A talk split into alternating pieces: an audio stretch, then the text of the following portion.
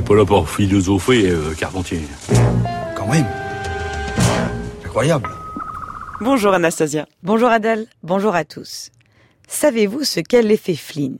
L'effet Flynn, c'est ce phénomène décrit par James Robert Flynn, un politologue néo-zélandais, selon lequel la moyenne des scores obtenus au test dit d'intelligence n'a cessé d'augmenter au cours du dernier siècle. Nous étions sauvés. L'humanité se dirigeait vers toujours plus d'intelligence et l'augmentation de nos quotients intellectuels était là pour en témoigner. Seulement voilà, mauvaise nouvelle.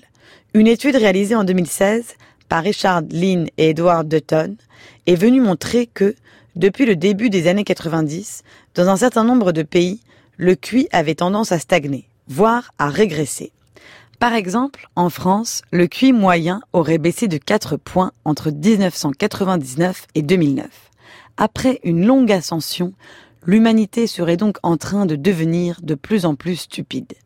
Les chercheurs ont évidemment tenté d'apporter des explications à cette hausse puis à cette baisse du QI, en réactivant l'ancienne querelle de l'inné et de l'acquis. Soit l'intelligence est une donnée naturelle, et ces variations s'expliquent par les faibles ressources individuelles ou collectives, qu'il faut rapporter essentiellement à des disparités génétiques. Dans ce cas, nous sommes un peu mal barrés. Soit l'intelligence est le résultat d'une construction sociale. Dans ce cas, il y a encore de l'espoir. On peut alors réfléchir à comment rehausser l'intelligence de l'humanité. Tout ça est évidemment très sympathique.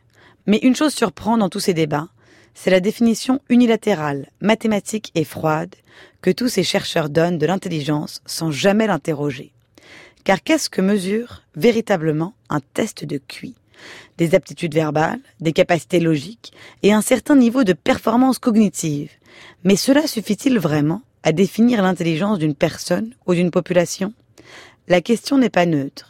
Elle a pu même provoquer de véritables drames, comme en témoigne le funeste Projet 100 000, lancé par le secrétaire à la défense américain Robert McNamara dans les années 60, en pleine guerre du Vietnam. Le complexe militaire américain était alors à son apogée et l'argent investi dans le combat coulait à flot. Les Américains étaient prêts à gagner la guerre. Seul problème, l'armée manquait cruellement de soldats. Les jeunes en âge de combattre multipliaient les recours et les faux certificats médicaux. Pour pallier ce problème, McNamara, avec l'appui du gouvernement américain, avait alors décidé d'enrôler les hommes qui, jusque-là, avaient été réformés à cause d'un QI trop faible. Ces hommes, que l'on surnommait cruellement les débiles de McNamara, et qui étaient en réalité au nombre de 350 000, ont donc été envoyés en première ligne, et une grande majorité d'entre eux ont péri sous les balles. L'histoire est glaçante, et semble sortir tout droit d'un livre de science-fiction. Elle est pourtant bien vraie, et elle ne fait pas que révéler la folie de McNamara, elle donne à voir aussi la bêtise d'une vision bornée de l'intelligence. C'est contre cette vision que se sont insurgés plusieurs chercheurs, comme par exemple Howard Gardner, qui, en forgeant le concept d'intelligence multiple, a tenté de proposer une conception plus fine et plus complexe de l'intelligence humaine. Cet effort a aussi été celui d'un autre chercheur, Charles Hadji, professeur à l'université de Grenoble-Alpes, auteur de l'ouvrage pour une conception intelligente de l'intelligence, publié en 1993. Hadji propose une solution plus radicale, comme il l'explique dans un article du Point. Je cite. On ne peut pas se contenter de dire que l'on ne mesure avec le QI que des facettes de l'intelligence.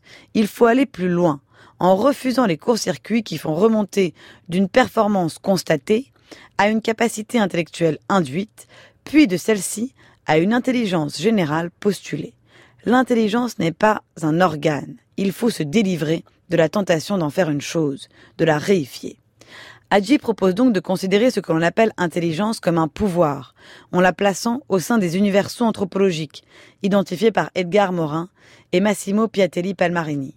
Ces universaux anthropologiques sont des attributs propres à tous les hommes. Ils sont écrits dans son programme génétique, mais ne déterminent que des potentialités. Pouvoir d'apprendre le langage, pouvoir de marcher, pouvoir de calculer, etc. Hadji propose donc que l'intelligence soit comprise comme un attribut qui s'exprime dans le pouvoir de penser. Si l'intelligence est une potentialité enfermée en chacun de nous, cela veut dire que chacun est libre d'en user ou non, de la nourrir et de la développer ou non. Cette alternative est intéressante, mais elle est loin d'épuiser le problème. Les tests de QI continuent à pulluler et déterminer l'intelligence objective et socialement reconnue des individus. Ils sont même de plus en plus utilisés pour diagnostiquer des enfants précoces en leur infligeant l'idée qu'ils sont différents, pour sélectionner des étudiants en réduisant leur talent à leur capacité de finir une suite logique, mais aussi pour expliquer les tendances criminelles chez certaines personnes. Bref, nous sommes loin d'en avoir fini avec tout ça. Vivement que les philosophes s'emparent sérieusement du sujet. Merci beaucoup Anastasia. Votre chronique est à réécouter en ligne sur le site du journal de la philo.